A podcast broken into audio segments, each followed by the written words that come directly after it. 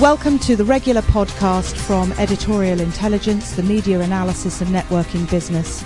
You can see all our broadcast interviews on our EITV channel on YouTube and editorialintelligence.com. Good morning. Thank you very much for getting up on this freezing cold morning uh, I'm enormously, I'm Julia Hobsbawm from Editorial Intelligence. I'm enormously grateful to Unilever for hosting this breakfast in addition to being one of the sponsors of the breakfast along with E.ON and Prospect and our not-for-profit partner Do the Green Thing. Uh, what Editorial Intelligence likes to do is be a hub for argument and discussion. We run something of an informal club we broadcast and podcast highlights from these events for people who can't be here in person. If any of you feel suddenly shy and do not want to be podcast, don't ask a question. And if you do not want to be broadcast, move very far away from anything resembling a camera. But otherwise, you are on the record. Um, I would just like to thank the panel and the sponsors, and James Crabtree is going to guide you through this morning's wonderfully apposite and broad ranging topics. So, without further ado, James Crabtree, thank you. Thank you very much. Uh, my name is James Crabtree. I'm the managing editor of Prospect magazine, a copy of which should be on your seats and whose last edition was a special about um, the road to Copenhagen. Um, I'll just keep this relatively brief and a few moments of housekeeping.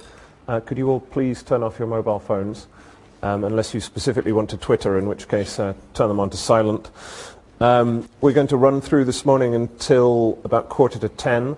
I'll introduce for a few minutes, then we'll run through the panel who are going to speak for about five minutes each, and then we'll have uh, a good time for question and discussion. So let me just try and set the scene briefly. Um, uh, there was a time, I think, when the, the, title of this, What's the Climate on Climate Change, would have seemed like an obscure topic. But over the last week, we've seen that leaked emails from a set of obscure professors from a British university can gather almost as much uh, attention as leaked emails from uh, the Office of the Prime Minister. Um, uh, from which I think if Professor Anthony Giddens, who couldn't join us this morning but was on the panel, whose book The Politics of Climate Change would deduce that the politics of climate change is now a, a mainstream phenomenon. And as we get ready for uh, the Copenhagen summit, a summit that everyone is talking about but almost nobody understands, with the exception of the people on this panel. Um, it's only going to get more so. We have an odd situation where the global recession um, has bought us a little bit of time. Um, uh, a fact that I didn't know that David King, the former uh, chief government chief scientific officer, said that um, the recession will lower uh, projected global carbon emissions um, on our business as usual scenario to 2020 by about 15%. Nonetheless, despite the, the rearing of a bit of climate change skepticism over these leaked emails, the science trots on, and um, there was a new report out yesterday on the, the, the continuing rise in, um, uh, in carbon uh, equivalents in the atmosphere. Now, within that, we have a you know, range of maybe three issues that we can focus on this morning, which um, will partly be discussed at Copenhagen, but partly concern all of you in the audience. Firstly, what do you do about consumers and how do you get consumers to change their behavior on climate change? Secondly, how do governments respond and what sort of regulation should they be trying to introduce? And thirdly, uh, and particularly difficult in an environment where there's not much money to go around, how can you uh, invest in the type of technology that you need to solve climate change and particularly send that technology from the rich world to the developing world? Um, and how does all that get wrapped up in uh, a Copenhagen process which the press uh, already seems to have written off as a failure? So let me run down our panel. I'll, I'll give each of them their uh, introduction when they speak, but just so you know who they are uh, in order. First up, we're going to have Jesse from E3G. Uh, then Gavin Neath from our hosts at Unilever. Uh, then Rosie Boycott. Then John Crackett from E.ON. And finally, but not last, Professor Graciela Chichilnisky, uh, who's come over all the way from the States. So I'll start with, uh, with Jesse from, uh, from E3G, which stands for Third Generation Environmentalism, which is an environmental NGO, which she describes as the diplomats of the climate change NGOs, um, and on which she leads on European policy. And so Jesse's going to kick us off for five minutes on what's gone wrong with Copenhagen. Well, thank you. Yes, so I get to open, I get to be provocative. Um, I'm going to say two things. First, what's gone wrong with Copenhagen, and then, if I can stay within my five minutes, do we have good sound? Um, a couple of words on what I think is happening outside Copenhagen, which in many ways is more important. What's gone wrong? I think we went into Copenhagen in many cases with the. That's very. Sorry, that's now got a boom back on it. Okay? Uh, with the wrong ambitions. I think many of the negotiating teams with whom I spend most of my waking hours at the moment have come to this with um, a competitive approach to one another. Who will get what out of this negotiation? If you read the newspaper headlines at the moment, you would frankly think we were discussing the Cold War. Everybody is trying to determine whose policies, whose positions, which gestures are secretive, which are serious negotiating positions. It's deeply aggressive. This isn't actually accurate to the problem that we're trying to negotiate. We're negotiating a multipolar, mutual security problem by definition, the most interdependent problem the world has faced. We can all lose out of this deal. Nobody, nobody can win on their own. That fundamental dynamic has been lacking from the negotiations so far. To be absolutely clear, I think it has not yet been understood by many of the major players that there is no credible alternative to a legally binding global agreement on climate change proposals like those from the US for bottom up pledges from individual countries simply will fail to get us to where we need to be. And that is the 2 degrees centigrade average global temperature rise target. They will fail to get us there because they do not allow governments to then tackle their domestic resistant interest groups. I think we need a change in the institutional approach and the political framing. I don't think we're going to get this in the next two weeks before we go into Copenhagen in December, but we all now know that we will have an ongoing negotiation for something in the field of three to six months. And anyhow, the Copenhagen Agreement will almost certainly be the first of many. The negotiation mode we're dealing with, the policy regime which it's trying to specify, are still essentially based on the Kyoto Protocol. And the Kyoto Protocol was written by environment ministers. It was written before it was fully understood the extent to which climate change is a security and a prosperity challenge way beyond the traditional remit of environmental challenge. It's still being driven by environment ministers. And my greatest frustration, I think, at the moment is that environment ministers don't have the political muscle, they don't really have the intellectual resources, and they certainly don't have the financial resources to tackle the scale of the problem. This negotiation should actually be being run by energy ministers we will not get a deal on climate change if we cannot guarantee every country's energy security.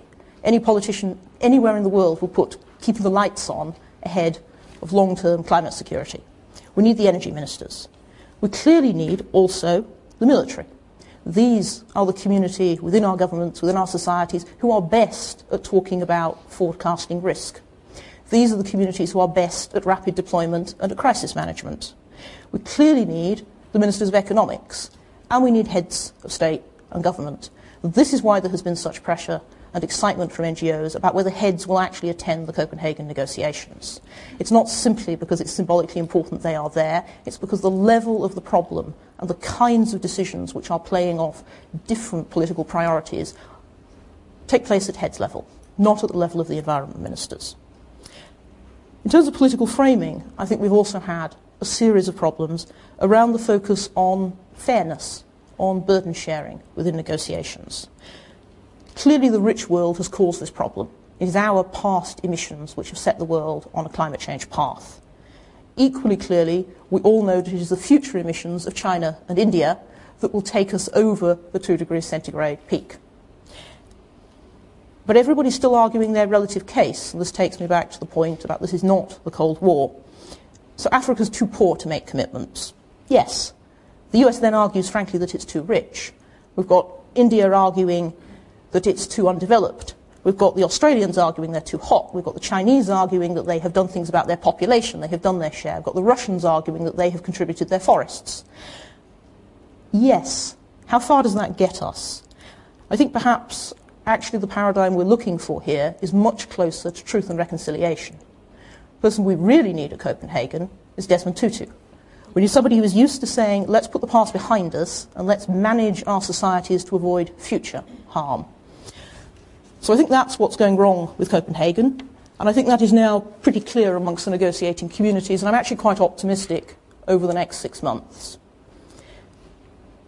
More broadly, behind the formal negotiation process, there is a sea change in the quality of the debate.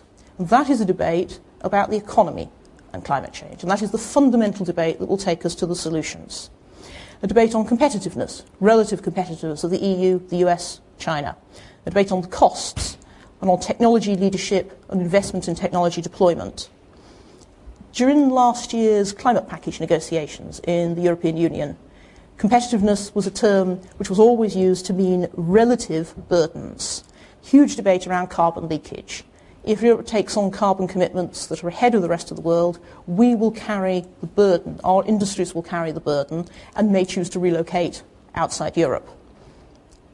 That has changed. When we talk about competitiveness now in the climate debates, and more broadly, I think, I mean, throughout the European businesses that I work with, we're starting to talk about staying ahead. This is a race to be ahead. So Siemens announced last month that their profits this year are 19 billion from their green technology programs. They expect those profits to go up to 21 billion next year and exponentially thereafter. China and the US last week signed an agreement on standards for electric cars. I have never seen such a frisson of anger and frustration and fear in Brussels because Brussels has been trying to set the standards for electric cars for years. Now, the rest of the world has set them for us. Europe is used to being the world standard setter. So we have come into a problem here of who will stay ahead. That takes me to an argument that I'd like to pursue through the rest of this debate, which is about how Europe can view its own self interest on climate change. The European Commission suggests that if we go to 20% of renewable technologies by 2020, that will create 2.8 million new jobs and a net increase in GDP. Oil and gas, the savings we can achieve by investing less in oil and gas and more in clean energy. The IEA suggests that given the supply side, investments that are not currently being made in oil and gas, we're likely with economic recovery to go back up to $140 a barrel. If we do that, the EU, the US and Japan alone will be spending something in the range of 800 billion a year on oil and gas imports from the Middle East. That's the size of our stimulus packages. That is an immense sum to be exporting in a period when we are trying to re-stimulate economic growth in our domestic markets. So a straight challenge, I think, to the business people on this panel. We would argue that the era of cheap energy is over, and that is probably the single most important topic to talk about on climate change, and we should be concentrating on the dividends of clean energy, safer energy, an energy which we manage securely in our own domestic environments without Putin's hand on the gas tap. Thank you. Very good. Thank you very much, Jessie. So we'll wait for the head of the army and Desmond Tutu to turn up in Copenhagen. Now, second speaker, five minutes from Gavin Neath. Gavin is the senior vice president here at Unilever, so we have to be grateful for him both for the elegant surroundings in which we are hosting this debate, but also he leads uh, Unilever's work on sustainability. So uh, why don't you give us uh, some contributions here? So I don't think I can add much to what Jesse has said about the prognosis for um, Copenhagen. I think the only contribution I can make to this conversation is uh, to look at the issue through the lens of one um, large multinational corporation.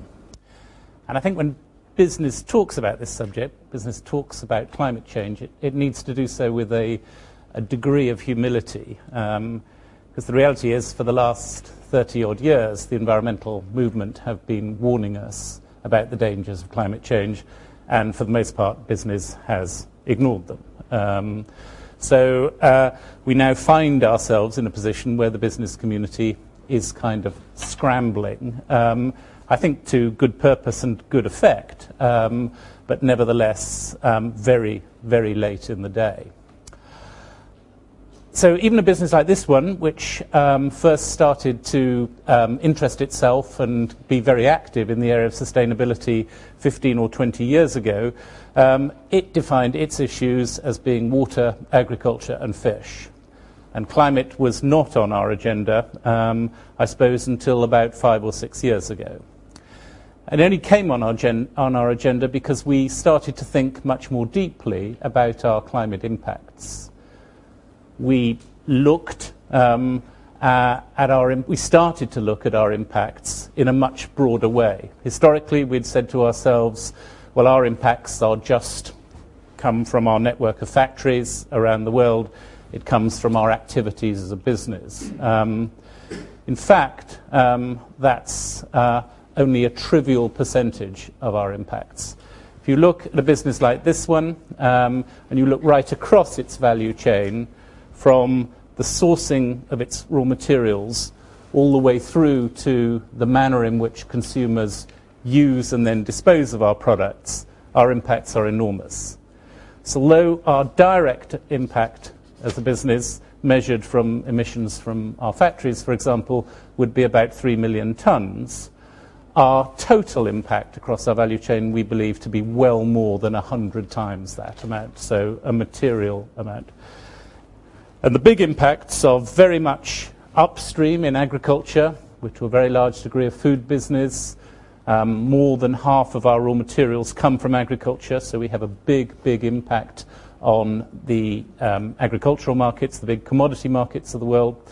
Um, and agriculture, as we know, is an important factor, driver of climate change, particularly when you get into things like deforestation and land use change. So we have a big um, burden at that end, but perhaps um, also an equally large burden at the end of our consumers. Um, so the, we think, um, well, a study recently done by the University of Manchester Sustain, um, Institute for Sustainable Consumption has estimated that around 70% of climate impacts are directly attributable to consumer behaviour. Um, so if you start thinking about that and you start thinking about how behavior change amongst consumers in the way they use products can have a real influence on the whole debate. So uh, that forces us to consider how we design products, how we recommend people consume them, how we recommend people use them. And this takes us into a, a, big new area, which is kind of pregnant with, with possibilities, with opportunities, um, and which is certainly driving a lot of managed behavior now in the business. So I think I'll stop there. Very good. That was uh, less than five minutes. So you, uh, you get the thanks to the audience for allowing extra time for questions. Uh, so third on our, our bill, uh, after Gavin, uh, we have Rosie to my right, uh, who has a resume almost too long to begin, but was indep- editor of the, uh, the Independent on Sunday, the Independent and the Express, and has been a long-term uh, environmental campaigner and campaigner on uh, women's and feminism issues. And you're going to talk this morning about food. I am. Um, my current uh, job, um, after all those um, ones that you mentioned, is that I'm the Boris is the Mayor of London's food advisor. So um, I spend most of my days being involved in various aspects of the food chain and starting to realize, as I have been now for some years, just what a, a vast part food, of food's production, the way it's moved, the way it's grown, plays in climate change. It's always very difficult, I think, to put accurate figures on these. They get blasted around, but you know, roughly, I think people reckon that 40% of the world's emissions come from the food chain, and that's if you start from changed in the world after the war and we entered the Green Revolution and you started the massive input of fertilizers, um, the size of machinery, the distances that food was moved, the types of packaging that we used, then of course the disposal of the packaging, and you got this absolutely massive industry that began, and also a very, very big change in diet. And on top of that, a feeling within the developed world of, of a huge entitlement to both cheap food and any food whenever they wanted, regardless of the time of year or its connection to, say, seasonality. Which has meant, in a sense, that the big multinational food co- corporations, of which there are actually terrifyingly few, but food security is a, another issue which would take uh, several hours to go into. But, I mean, for instance, the world's beef is basically owned by four companies, which I find a very scary fact. Um, they sort of looked at the world as its own back garden and thought, well, where can we go that's the cheapest and the best place to do it and to get the food from? And two of the big things that are going to come up in Copenhagen are that recompensing the poorest nations and looking after them as they start to feel the impacts of climate change, which is primarily going to be on the fact that the droughts across Central Africa are now yielding and meaning that lots of areas of land which once grew the staples of food that people needed to eat are now absolutely useless uh, in terms of agricultural land. People are pouring into the cities hoping both for jobs and for food, and a crisis is occurring. Who is going to pay for that? Is it going to be the UN? Is it going to be the World Bank? How much are the developed countries going to pay for, in a sense, the the rape over many years of these poorer countries. And of course, the other absolutely massive issue is the question of deforestation. And how are we going to, again, do we have to recompense Brazil, Indonesia to say this has got to stop? Deforestation is reckoned to cause 17% of the carbon activity that uh, is into our planet. But when you come to issues of uh, eating meat um, and the way that meat is seen, for instance, as a sign of prosperity. And you start now to look at what are the figures that actually truly scare me. Um, you look at both India and China, and China in particularly, where the growth in dairy has gone up by 300% since 1990 and the meat consumption per annum has now doubled from 25 kilograms per head to, 5 po- to 53 kilograms per head. Now, these actually are, in comparison to America, of course, incredibly small sums, and if you took the individual Chinese, their actual carbon footprint is tiny. But you start to rub up against a very, very complicated issue, which is, well, if we've been allowed to do it, why shouldn't they? And who is someone to make a decision which says, actually, we want you to stay in a largely vegetarian world? Because China, again, very scarily, despite the, its actual geographical size and its massive population, only has, of its whole landmass, only 7% you are able to grow on. So China gets its food from elsewhere. Um, as people probably know, I mean, they're buying up large chunks of Africa, and most of the deforestation in Brazil is for Chinese cattle, and again to provide soya for Chinese food. And in fact, the movement of food from Brazil to China is now reckoned to be the largest consistent movement of food from one place to another specific place that has ever happened in the history of time.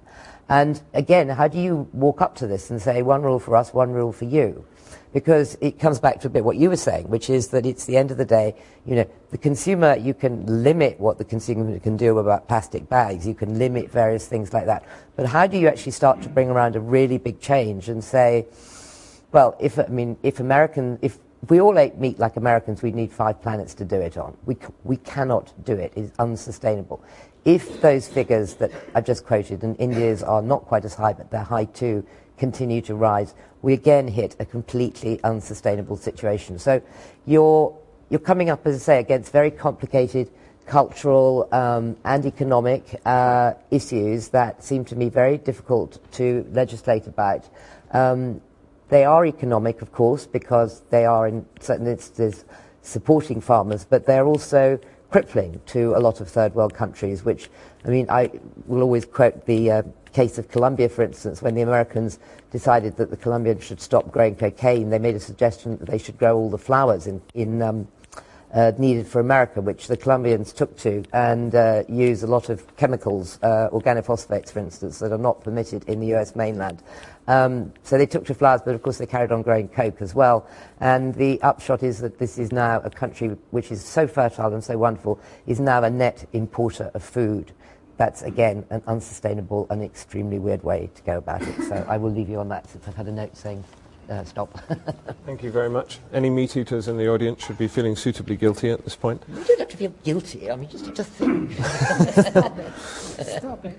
Our penultimate speaker on the panel is John Crackett, who's the managing director uh, of Central Networks for E.ON UK, To put that slightly more simply in the terms that Jesse used at the beginning, he's the man in charge with keeping the lights on. Specifically, 4.9 million people in the centre of England uh, depend on his company to keep their electricity running. And he's going to talk to us about the trilemma that electricity companies face and possibly answer Jesse's charge that the era of cheap energy is over. James, thank you very much for that. I, and uh, yeah, I, I, work for E.ON, and I can already sense people feeling in the audience bad thoughts about me. Um, multinational, monolithic, uncaring, remote, bureaucratic. Um, I have to tell you that I do care quite deeply about all of this. I care about energy and where it's going to come from in the future, and I care about serving the communities, the 10 million people in the Midlands particularly, who rely on me for a supply of electricity. And of course, the reason I care about this is that I'm in business. This is my business.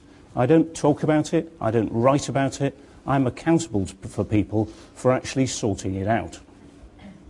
And that's why I believe that we have to reduce the amount of carbon we're pushing into the atmosphere. We have to have a global uh, agreement which will restrain that. And that's why I think, you know, as far as I'm concerned, Copenhagen is plan A at the moment. Well, in energy, none of this would be any, a, any problem if cost weren't an issue or reliability wasn't a problem. All energy companies and arguably all policymakers in energy are trying to make a triangle of things hold together. And the triangle is that we need energy which is sustainable, we need energy which is reasonably affordable, and we need energy which is reliable. Now, any idiot can do two out of the three. You can have windmills, which are reasonably green and relatively cheap, but the wind doesn't blow all the time. You can burn coal without capturing the carbon, and that's cheap and that's reliable, but in the end will wreck the planet. So the challenge is how do you get all three things together? And bad news, really. There isn't a silver bullet answer to this.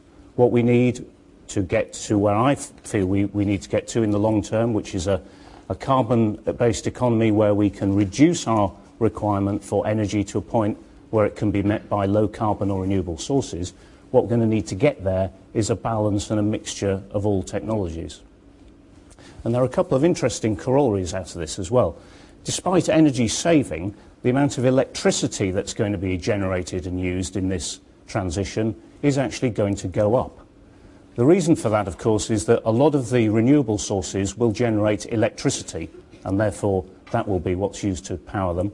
And as we move to different forms of heating, uh, ground source heat pumps and so on, that will be electrically based. And we are in serious danger, having talked about it for more than 50 years, of seeing viable electric vehicles, all leading to electricity. How much? Well, if we achieve something like a, an 80% reduction in carbon by 2050, some commentators suggest 50 to 60% more electricity being used. And the other thing is, if we're going to execute a change, it's going to require money. Massive change for infrastructure, lots of money will have to be invested. Ofgem themselves uh, estimate over 250 billion over the next 15 years. That's a business case is going to have to be found for that. People are going to invest, have to invest for it, and somebody is going to have to pay for it. And we need to be honest about that to today's and tomorrow's customers of electricity. E.ON's doing its bit, as you would expect. We're building, uh, with partners not too far from here, what will be the world's largest offshore wind farm. It'll provide enough power for a quarter of London on its, on its own. We're one of two companies competing to demonstrate uh, clean coal, carbon capture and storage technology, and we are with partners seeking to build six gigawatts of nuclear power stations. But I think individuals have a part to play here as well, understanding the challenge and also taking responsibility for their actions. Now, I know not everybody likes to see a wind farm out of their bedroom window, but really these things have got to be built somewhere. Nuclear power, are we going to be able to convince people that it is adequately safe? And maybe in the UK we have the luxury of saying no to coal. But are we really saying that the global consequences of Chinese and Indian unabated coal consumption can go unchecked? These are difficult things for individuals. I appreciate that. It's hard to see what you can do. You keep, switching the lights on and they keep going on, and you're tempted to think it's somebody else's problem. Um, and of course, it's, um, it's difficult yet to see any patent effect of global warming in your lives. Although, if I were in Cumbria, I wouldn't be so sure. So, what's the climate that we need for climate change? I think we need policymakers to take bold steps to secure international agreement on carbon reduction. I think we need individuals to understand the challenge and take personal responsibility. And businesses, well, enabled and entrusted by those other two groups, businesses need to do what they do best, which is stepping up to the plate and delivering these solutions, the right solutions, and delivering them quickly. Thank you very much, John. Okay, so our final speaker on the panel before we throw it open for questions is uh, Professor Graciela Chichilnisky to my left. She's the author of the published or soon to be published, is it out yet? Just published. Just out, Saving Kyoto. Um, not only that, she was the, uh, the author of the carbon markets agreement written into the Kyoto Treaty um, and therefore has some claim to be the author also of the EU's carbon market, which trades over 120 billion euros in, uh, in, in carbon permits, so quite impressive. She is also a professor at Columbia University um, and uh, a leading light in the field of the economics of sustainable development. And perhaps more impressively for this audience, she's only in London for one day, having flown in uh, last night. So we're very grateful to her for being here. And so your five minutes starts now. Thank you. Thank you very much. Um, my job is made easier by the excellent presentations here. Very impressed. Uh, I have to say, I agree with all of you, which is a bit uh, perplexing. So, um, let me tell you, I have my eyes fixed on the ball. So while I'm here today, and I'm very grateful for the opportunity, I am fixed on Copenhagen. That starts in a few days, December 7th. And let me tell you about that then. Nobody spoke about what's going to happen and what can happen, what should happen.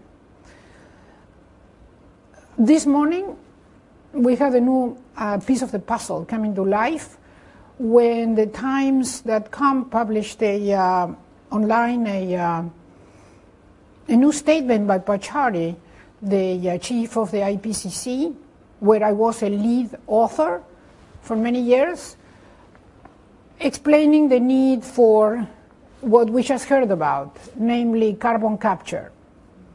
He comes from the perspective that nothing that we're doing, including the emission reductions that President Obama of the United States recently uh, agreed have to be done, although the number is questionable. Nothing that we're doing with respect to emissions is going to work, and we have to get up personal, close, up close and personal with those molecules and suck them out of the air, which is what was mentioned as carbon capture and some of the projects that have been going around to make clean power plants um, possible to produce electricity. 41% of the world uh, emissions come from power plants. The whole energy conflict with environment is there. Energy is development. Energy is the mother of all markets. By creating the carbon market and the carbon trading, which is now $120 billion, each one of those dollars has been paid by an over emitter. Watch. Each one of those dollars went to an under emitter. This means profits. We're not focusing on that. You actually mentioned it, but in passing.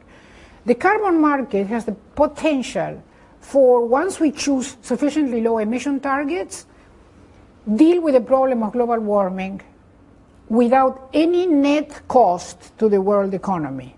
Because somebody, an over emitter, pays, but somebody who is an under emitter gets more profitable.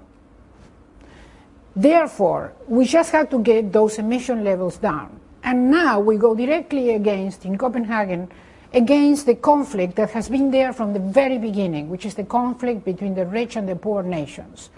80% of humankind that is emitting only 40% of the emissions 20% that we represent here, and I represent because I'm now a US citizen, having been born in Argentina, uh, are emitting the overwhelming majority of the emissions. So this has been a conflict since the beginning and it has to be resolved. To Copenhagen, I'm going to bring two proposals, and they are now becoming official um, elements that are going to be sitting on the table, brought by the negotiators. So while I look at you and I see how important is what you have to say, and I'm uh, impressed with the things you're saying and the importance of moving forward along the lines that you all described, we got to make a deal in Copenhagen, okay? And the situation is actually good. The OECD with the 2020-20 means 20% reductions by 2020 below the 1990 levels. Compares, unfortunately, with only a 3% in net terms that the US is proposing, because the 17% is based on 2005 targets. So we do seem to have now an agreement among the wealthy nations on limiting emissions. Problem is, we procrastinated too long. So now limiting emissions doesn't suffice. And two degrees doesn't suffice either. But Pachauri said today, I suggest you read it, uh, we need 1.5.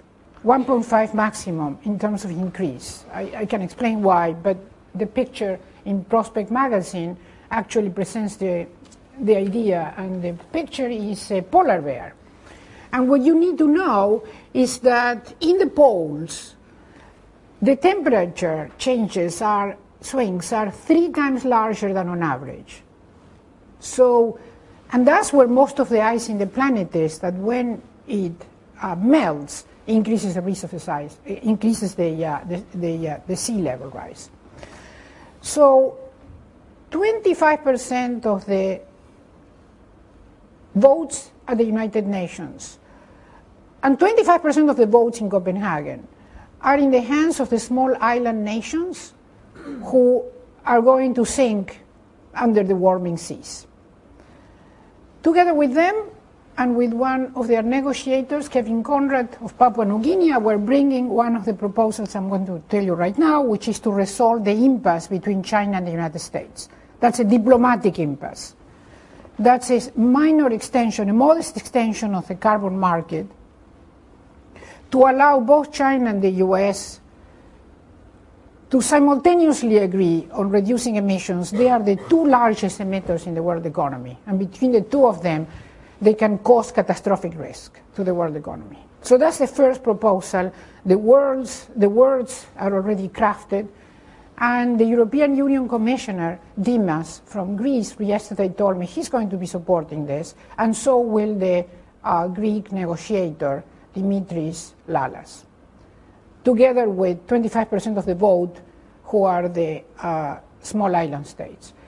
A Chinese official has already agreed to that, officially on the record in April 2009 at the United Nations meeting. So this may all sound very technical to you, but either we, we found a solution to the problem between the China and the United States, or this is like a Cold War, all about warming, developing in front of our eyes.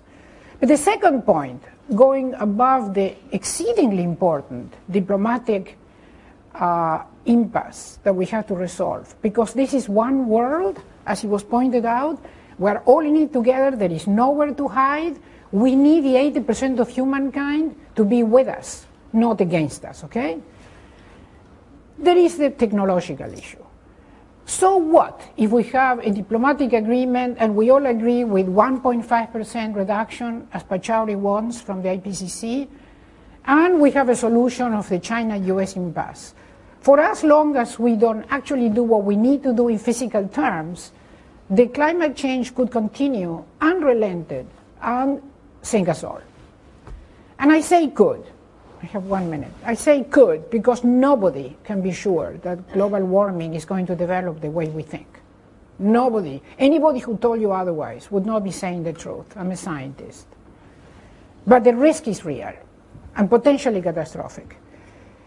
We need the third generation carbon capture technology, which is carbon negative. This technology has the ability to build power plants that suck carbon from air. This can be the way to mobilize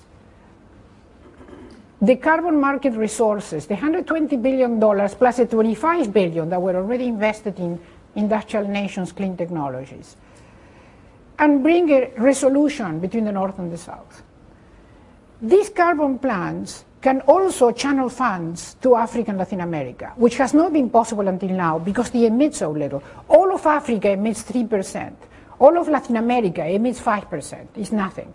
So the resources have not gone there. They have gone to China, somewhat perversely. To channel that, we need them to be able to use technology that suck more carbon than they emit so that Africa can reduce 20% of the global emissions, even though it emits 3%. Is that possible? Yes. These carbon negative technologies are eh, a four, three, third or fourth generation of the carbon capture uh, mechanisms that were just discussed and which Pachauri advocates.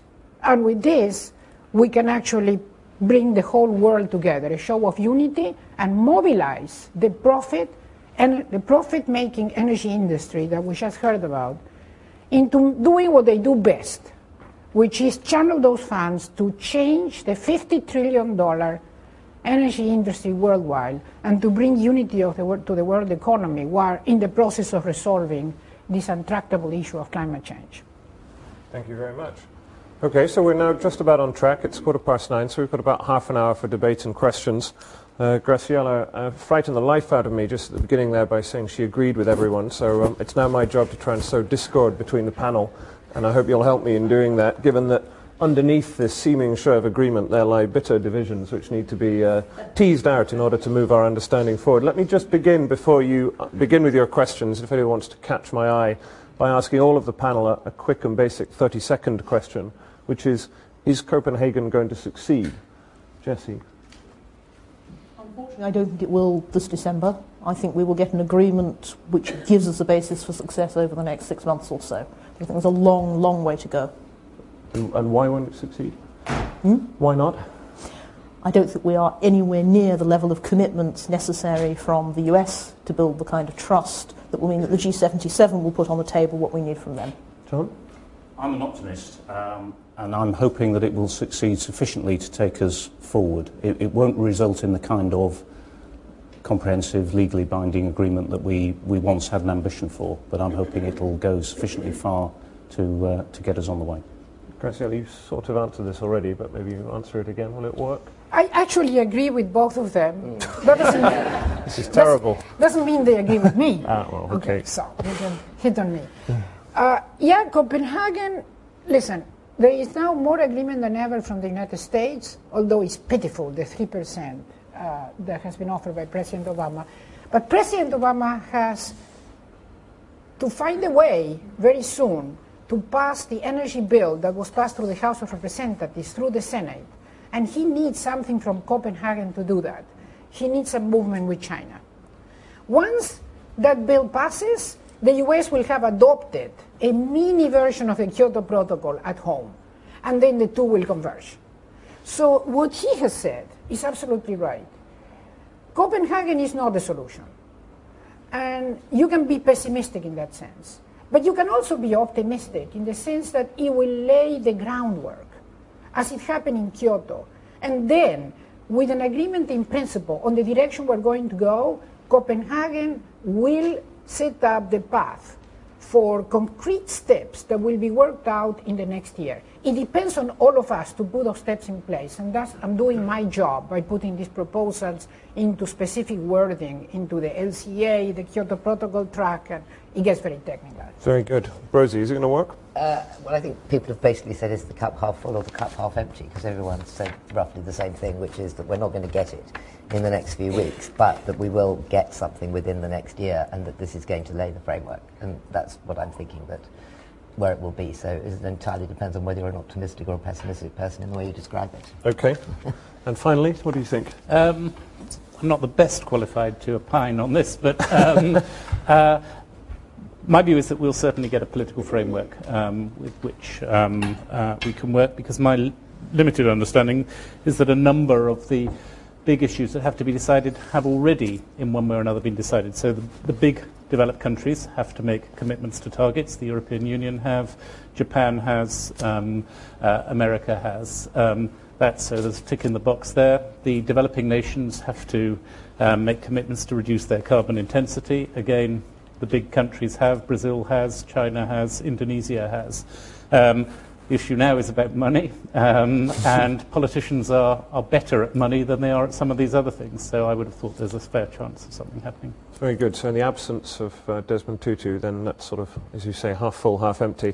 Now, um, on questions uh, there's a technological issue and a, and a, temperamental issue. The technological issue is in order to answer, ask a question, you have to press the button next to you so that your microphone works. So this is all very high tech. The temperamental issue is that I, I would prefer questions to the panel, but if you really do want to make a statement, if you go on longer than about 45 seconds, then I'll cut you off. Uh, the first one is over here. And can you please say who you are? Obviously very important, I think as Jesse said, to reframe in a way the way that we're doing politics at that international level. But I also wonder if it's also important to reframe politics at a domestic level. So the question to the panel um, very much is, given that we've just had the financial crisis and the limited way in which government uses economic policy analysis to direct the way that we conduct most policy. How do you think next year, or, or now, the manifestos of the parties really need to address, let's say, industrial policy to tackle this issue, which is different from before, in a way maybe to introduce a bit of tutu magic to bring a little bit more coordination and governance and decision making that actually enables this to happen? It's a fantastic question to start us off with. Let me just take a couple more and then we'll answer them in, in, in, a, in a round. Again, say who you are, please. Thank you. I'm Stephen Tyndall. I'm a climate and energy consultant. Uh, I'm afraid I'm not going to disagree with anything that the panel said. Um, several mm. of you said you can have, or you implied you can have clean energy, you can have cheap energy, but you can't yet have both.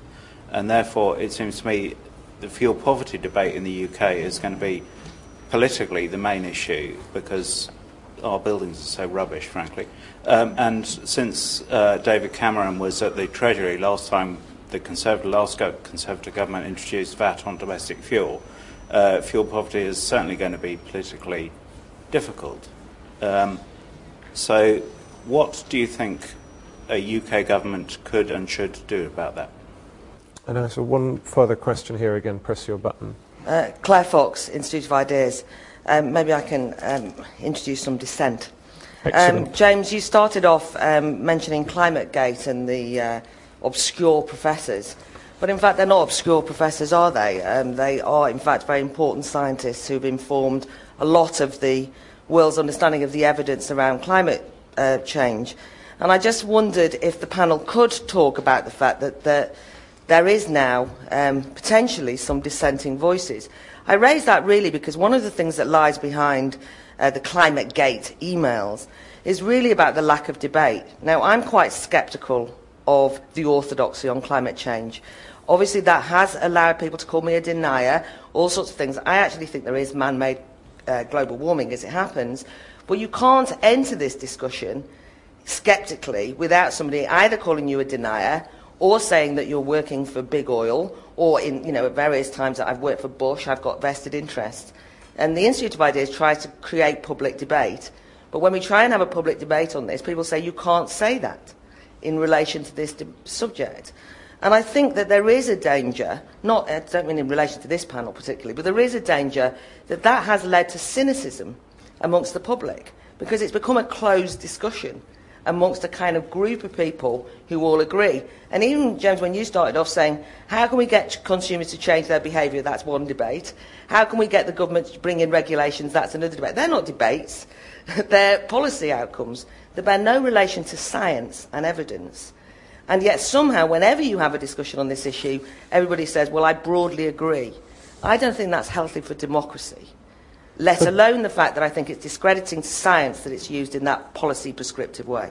Okay, also three good issues to, to kick us off with there. Uh, I, I, I, admit to policy wonkery being a weakness of mine, so I apologise for that from the chair's point of view. So we had Andrea's question on what should be in the manifestos, Stephen's on the particular issue of our rubbish buildings and what to do about fuel poverty as a domestic issue, and then climate gate in general and whether dissent should be allowed or, uh, or encouraged. And so who'd like to come back on that? Maybe Jesse, I look to you first.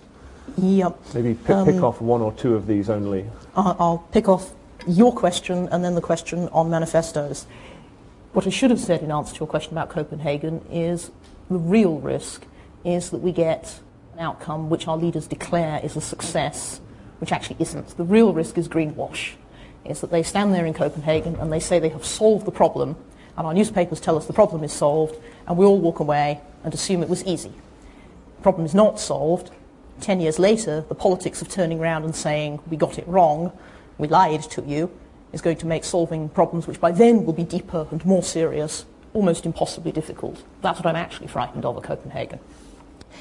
On domestic politics and manifestos, um, what I'd actually like to see is something that's probably heretical in most political parties in Britain, but is not in the boardrooms of, in particular, the energy companies. And I take John's point that this is really about electricity. In Whitehall, it's heretical to say that the market is not necessarily going to deliver the solutions. Most of the boardrooms would agree that markets are very successful at exploring options. That's their great strength. But they're not proven to be successful at getting us to a certain place by a certain time. That's two degrees, or if it's now going to be publicly 1.5 degrees, all the better. But getting us to a destination. I don't think the issue around our ability to tackle the problems of climate change is really technology. We have the engineering. The question is scale and time frame for deploying that engineering.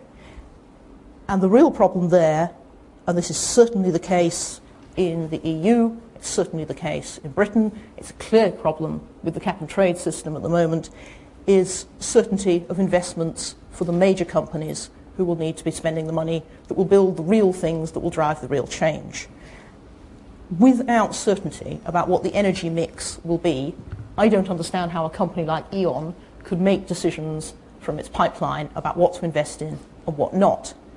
That puts them in a dilemma. Their business model is the managing of uncertainty in the energy mix. But on the other hand, they need more certainty in order to be able to make any investments. I'm in a strange position at the moment in the EU context of constantly going in to see the EU institutions who say, We've done a package. We've done 2020. We've done 20% by 2020. We've solved the problem. We'd like to sit back for 10 years and see what delivers. And going in with a platform of everything from the most radical street level environmental NGOs to the oil companies, right through the whole spectrum of the energy sector, and saying none of us agree with you. And we all think that the key investments cannot take place and finding that it's very, very difficult for us to get traction with the policymakers on that. Let we won't me, answer the question about fuel poverty, but it's a great one. Let, let, me, ask, let me ask John if you want to follow on. What, what, what yeah. would you like in the manifestos? Um, this, you I also mean, have to deal with fuel poverty, I suppose. So. Yeah, let me pick up that, and, but just follow on from the, invest, from the, uh, the, the business point there. Why is it, do you think, that one of the Europe's largest polluters is sitting here and begging to be capped? And begging to be restricted on the pollution that he is emitting into the atmosphere. The reason is, of course, it's all about the future. It's not about today and what we're doing today with, with Ratcliffe and Kingsnorth and all those other power stations that will close in the next few years. The issue that we are grappling with as a company is the future. And we want to know our business is in long-term investment in things in the future. Power stations, smart grids, networks, transformers, which will last for 30, 40, 50, even, even longer than that. So what we need is sufficient degree of certainty to, to attract the investment and uh, invest in that. Now, we don't, one sense, we don't mind, you know, I don't mind whether it's wind farms or nuclear power stations or even coal-fired power stations, if you like. We just need the framework and the certainty to be able to attract that investment. Because without it, firstly, on a UK level, that investment will go somewhere else in Europe where they do give that certainty. And globally, of course, if it doesn't get invested quickly in these, uh, in, in, these kind of new technologies, then the effects that we're talking about will not be, will not be achieved. So it's all about investment, absolutely agree. On the fuel poverty, um, I have a bit of a radical view on fuel poverty, uh, which is there isn't any such thing. Um, there's just poverty, really. People who are fuel poor are poor. Um, that's the problem. That's a society problem. Um, and our quest to address this by constantly dividing it down into little specialist areas is, is not going to be successful. You don't go into Tesco's and find the food poor range of baked beans. I don't, I don't find Yes, people. do. I don't find, you know, Shell rushing round to my house to check that my, my tyres are fully inflated, so I use their product responsibly. Having said that, of course, I do, I am interested deeply in that section of our customers who find it very difficult to heat and light their homes. And that's what I'm interested in, not the price they pay for the energy, whether they can heat or light their homes adequately. And you hit the nail right on the head, which is this is all about the housing stock. We have the most appalling housing stock in the UK, and the people who are poorest live in the worst housing stock, and they are unable to do anything about it. And I suppose if I, if I was, you know, at Gordon's right hand, radical option, I'd, I'd cancel the Olympics, and I'd take the umpteen billion that we're going to spend on that, and I, you know where I put that? I put that straight into housing associations and local authorities, into drastically improving the social housing stock. Because to me, that's the centre of gravity, and it's in social housing that you could have an impact most quickly, because you don't have to go around convincing homeowners one at a time to do it. You can do it for a whole housing association or something. Yeah, but let, you know, let's start with the let's start with the, the low-hanging fruit, as it were, and make some really big impacts, both both on the climate, uh, both on people's poverty, and on the quality of their lives and health. Very good. I detected some dissent here. If we, maybe you could pass on the idea of cancelling the Olympics to Boris as well. How Uh, about okay, that? yes, all right. That's, I can see. I, I was I, I'd say for that that to is happen. not official E.ON policy. Well, it'd be quite, quite, a good, quite a good story if it was officially on policy. No, but you're wrong about the food thing. I mean, in, in a, a, well-off household, you spend roughly 6% on food, and in a household that's in poverty, you're spending 26% on food. And so I agree with you entirely that food po- poverty is about poverty, period. Yeah. And, but it extends across everything. And if I was writing the manifestos, I would want to see much heavier grants going into the retrofitting of houses, which is still something that is postponed. I mean, such a lot of the problems to do with climate change are also the problems to do with the politics that we live in, which are people are short-termist And I was listening to someone from the UN saying even the UN is, uh, in a way, an incapable institution of dealing with this because we deal in four or five-year chunks, and everything is always deferred to after the next election. And you can see what Obama is working, walking up to in terms of the car in America. I mean, if you actually start to say you take the car out of America, the whole place does fall apart. And so the decisions are very much harder. But there are a lot of things we could do here to do with, I think, localization, um, communities, um, putting power back into communities, encouraging communities to generate their own power, which are not only good psychologically for people because they bond them together and they start to make them uh, feel that they're capable and have some control over their lives, which we've all lost, but you also start to cut your emissions um, the moment you do that. And there are huge numbers of laws, even a very small one to do with um, putting in a, a water mill. If you want to put in a water mill in Britain, you have to go through about 18 different stages. If you want to put it in in Germany, you go to the bank with uh, a proposal, and they give you the loan, you buy the watermill, and you pay it off on, on a 20-year thing. And in Britain, it's a nightmare. I mean, there's just so many very easy things that would encourage that kind of culture and that way of thinking. Do you have any thoughts on Claire's point? Oh, Climate, oh, climate point. Yeah, I mean, I think that, you know, people. I, I was actually at the Tory party conference and I overheard two guys saying to each other, um, we're really looking forward to this because it's going to mean that our hotel in Yorkshire will have a swimming pool and we'll have sun loungers and it's going to be fantastic and we'll be growing grapes. And that there is this sort of sense that I think that it's. A, there's, it's very flip, but there's, you know, on one level, it's not actually happening very much around us. Um, people, I think, are scared, so they're therefore trying to deny it and trying to drum that up. Um, don't forget the research that George Monbiot did when he looked into the numbers of the think tanks that were actually supported by, by the fuel companies to produce bogus science. Um, the real scientists say um, exactly you, cannot predict everything, but you can certainly predict a very, very, very high scale of risk. So um, to the deniers, I say, pull your head out of the sand. And very briefly, just, I mean... I mean, I know you're saying we, we're not allowed to debate it. Um, I d- I don't think that's entirely true. The distortion of the science in the newspapers of the last few days is actually not from oil companies, it's from climate scientists. Don't deny Who that. was supporting them? Because that was what was happening before. That it, it was coming from, quote, climate scientists who were actually being funded by oil companies. Let me, let me... The deniers are not wrong. There is uh, anybody who told you, as I said before, that we are sure that climate change is happening would be lying. The science is very new. The models are very complex. And they are complex in the sense of being chaotic, which means they're unpredictable, the climate models. What we're saying is the following Do you know if your house is going to go on fire tomorrow? No. Do you know if you bind your eyes and close the street, will you be killed? No. Is there a good chance that you will be killed? Yes. Is there a reasonable chance that your house may go on fire? Yes. All you need to take action is to have a reasonable chance of a potentially catastrophic event, not to be sure. That's why you buy insurance today.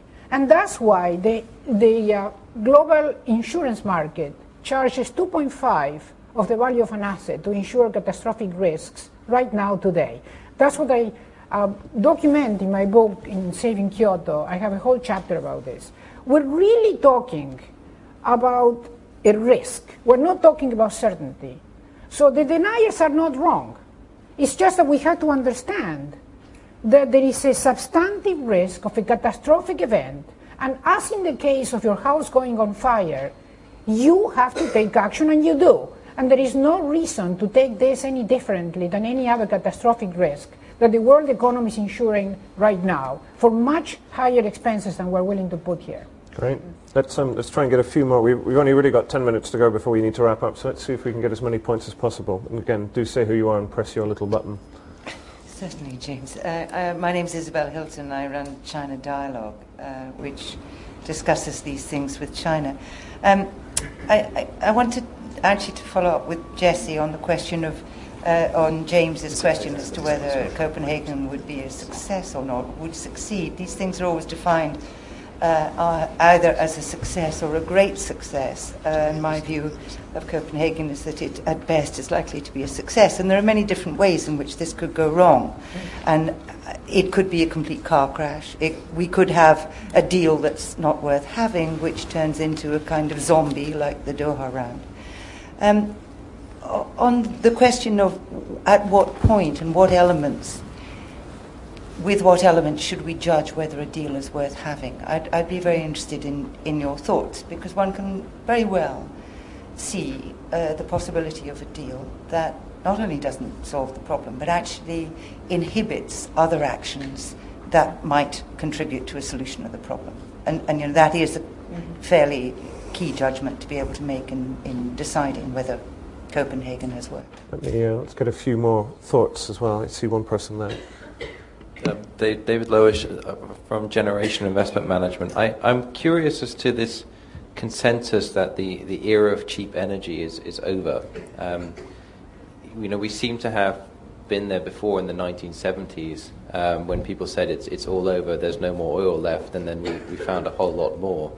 Um, if we look at energy prices today, they're actually way too low to make it worthwhile. Uh, people like E.ON investing in new generation capacity, let alone uh, investing in, in second or third generation carbon capture plants. And isn't the risk perhaps that we actually end up finding a whole load more hydrocarbons uh, at, at much more accessible prices? If I think about shale gas in North America and perhaps even um, elsewhere in the world. Um, how does the panel think about that, and, and what impact does that have on on, um, on climate policy? Sure, we'll go to you. Ju- let, me, let me just take a few more before we, we come back. So one there and then one, we haven't had any from there. Hi, um, Jeremy Douglas from BBC World Service Trust. Um, there's a lot of talk about uh, putting caps and cutting carbon emissions um, and alternative energy, but I'm just wondering, for the people who are already feeling the effects of climate change in developing countries, what's being done for them for, for um, climate refugees and so on? Okay, that's a great question. And then one final one over there. Yes, we, we've spoken a lot about energy, and of course can you that's say, say who you are? I'm Tristram Stuart, author of Waste Uncovering the Global Food Scandal.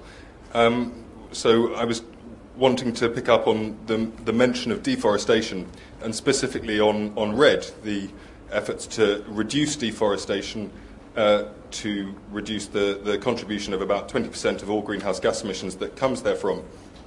Uh, so I wonder what, whether the panelists can give their view on whether we're going to have a successful REDD agreement at Copenhagen, how it's going to be funded, and whether the price on forests is going to be sufficient to discourage people from chopping them down. and of course, as Rosie so eloquently put, that relates to uh, food production and specifically the production of, of meat and dairy products and soya, which all uh, amounts to more or less the same thing. And one thing I wanted to raise is in, rather than just tackling it through consumption of meat and dairy products, the production and the methods of production are, of course, vital too. Uh, Rosie mentioned India and China as interesting case studies. Of course, India has had a massive increase in dairy production, but if you look at its methods of production, which is to use byproducts and waste as its feedstock for livestock, its inputs into its livestock sector are much, much smaller as a proportion of the output as compared to anything in Europe or in China for that matter. And therefore, the use of, of wastes and the recycling of waste products, which of course is illegal in Europe, is, is a key way of, of reducing emissions. And I wonder if if anyone has any ideas of how climate and the debate about climate can be used to dictate methods of food production and specifically meat and dairy. Okay, so four questions. What would, what would success mean at Copenhagen? Would it be a disaster if we found more cheap energy? What about refugees? And uh, what about deforestation? Now, we missed you last time. Do you want to come back on any of these? Um, happy to talk about forests, yeah.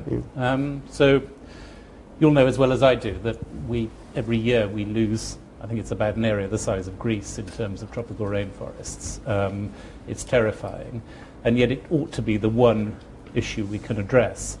What drives that, um, what drives deforestation? Big agriculture drives it, and poverty drives it, essentially. Um, sitting from where I sit, there's not much I can do about poverty, um, uh, but we can do things about, about big agriculture. Um, uh, but it's formidably difficult. Um, so um, there has been some progress in the Amazon, um, uh, I think largely um, thanks to efforts um, made by, by Greenpeace and the Brazilian government.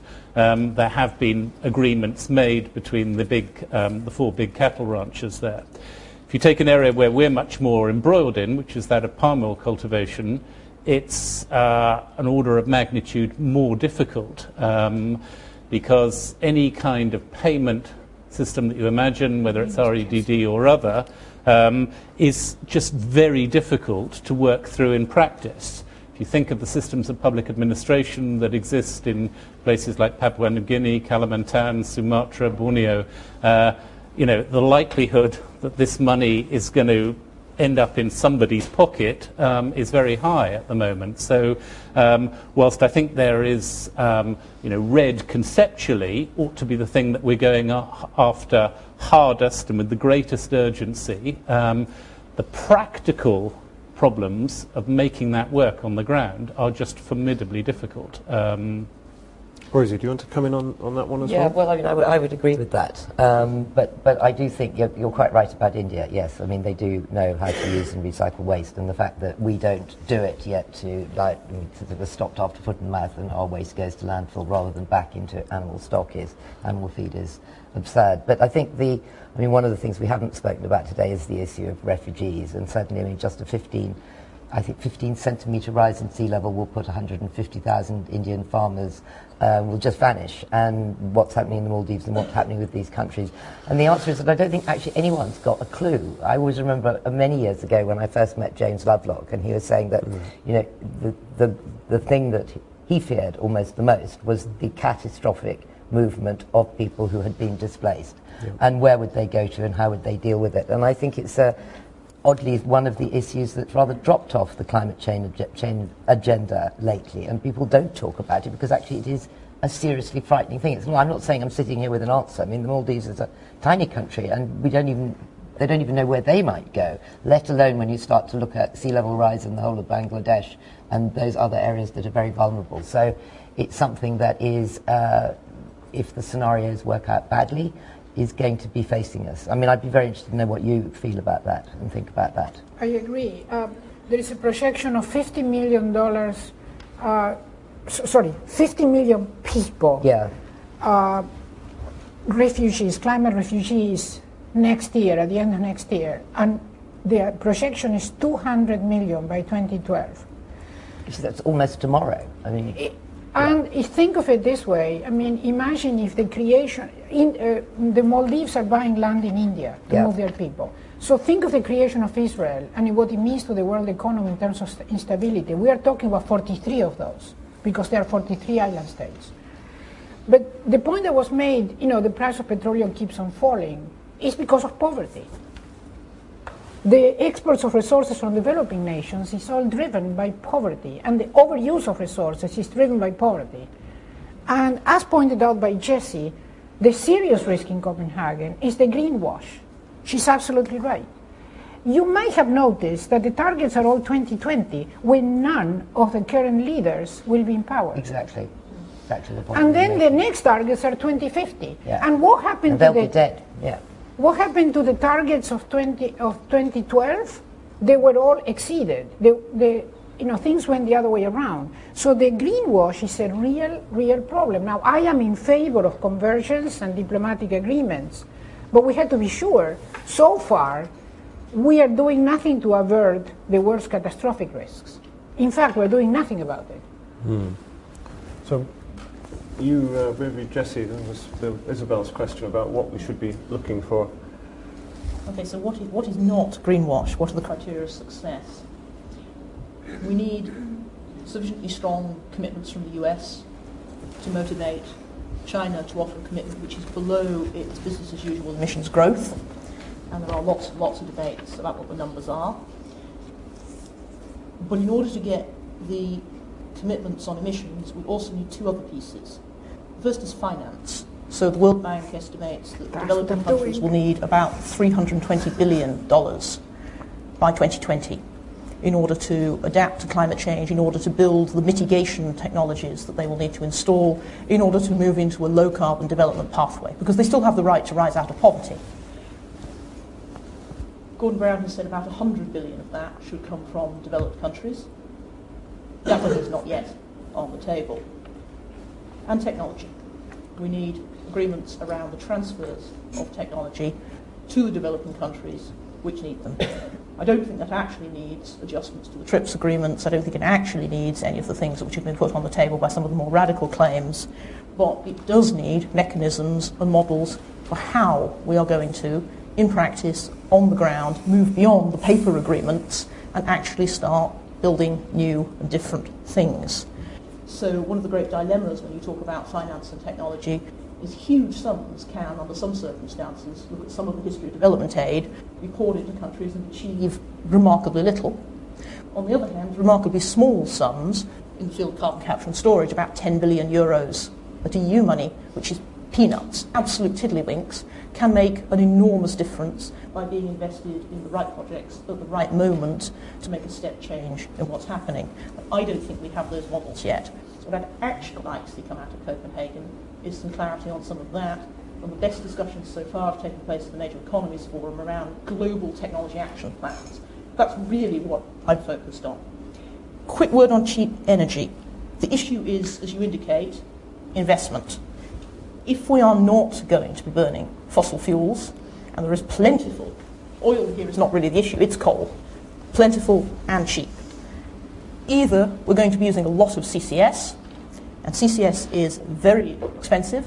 There isn't yet a full-scale industrial demonstration on a power plant using CCS yet anywhere in the world, and CCS in its current technological form generates no revenue stream. So there is no motivation to do it yeah. other than climate regulation. Later stages of CCS might generate revenue streams by actually becoming carbon neutral. It's not true. If we are to make those investments, that's why cheap energy is over, because the money is going to have to come somewhere, and we're back to consumers and taxpayers. We pay one way or Great. the other. We're running slightly up against time here, so I'll give you the last word. If you do want to know about uh, carbon capture and storage and the world's best, uh, best trial so far. There's an excellent essay about it in that edition of Prospect magazine. Final word to you, and then I'll, I'll wrap up and say thanks to everyone. And let you I was just your day. saying, almost Jesse has made my, my point for me. It's not about the availability of hydrocarbons. I mean, there is this peak oil theory and the question, you know, oil becomes so expensive you, you won't be able to use it and so on. That is no longer the point. The point now is the emission of carbon to the atmosphere. And we won't be able to, however much we find, we won't be able to burn it because we, we will decide not to in some way. But the problem at the moment is, so not the availability of the hydrocarbons, but the carbon price. And if we could achieve a high carbon price, then that would automatically remunerate all this technology that we're talking about. asking for an enlarged carbon market. You can hear it from industry and from the worst emitters. This is what the carbon market achieves. It is a higher carbon price, and that changes everything. Every, the production of every good and service and the behavior of the consumers. We need a stronger carbon market with deep reductions of, on limits. This is what's going to make it. Okay. Well, that's a good, good, good point to end it on. Um, I, I'll just thank all of the, the panelists and the sponsors. I would say that one issue we didn't raise uh, uh, in the debate is geoengineering, one of the technical potential fixes. And if you want, if you want, okay, we did raise it once. If you want to learn more about that, it'll be on the front cover of Prospect magazine next month. Uh, beyond that, I'd just like to thank everyone for coming and all of our panelists this morning, and uh, wish you a very good day. So thank you very much.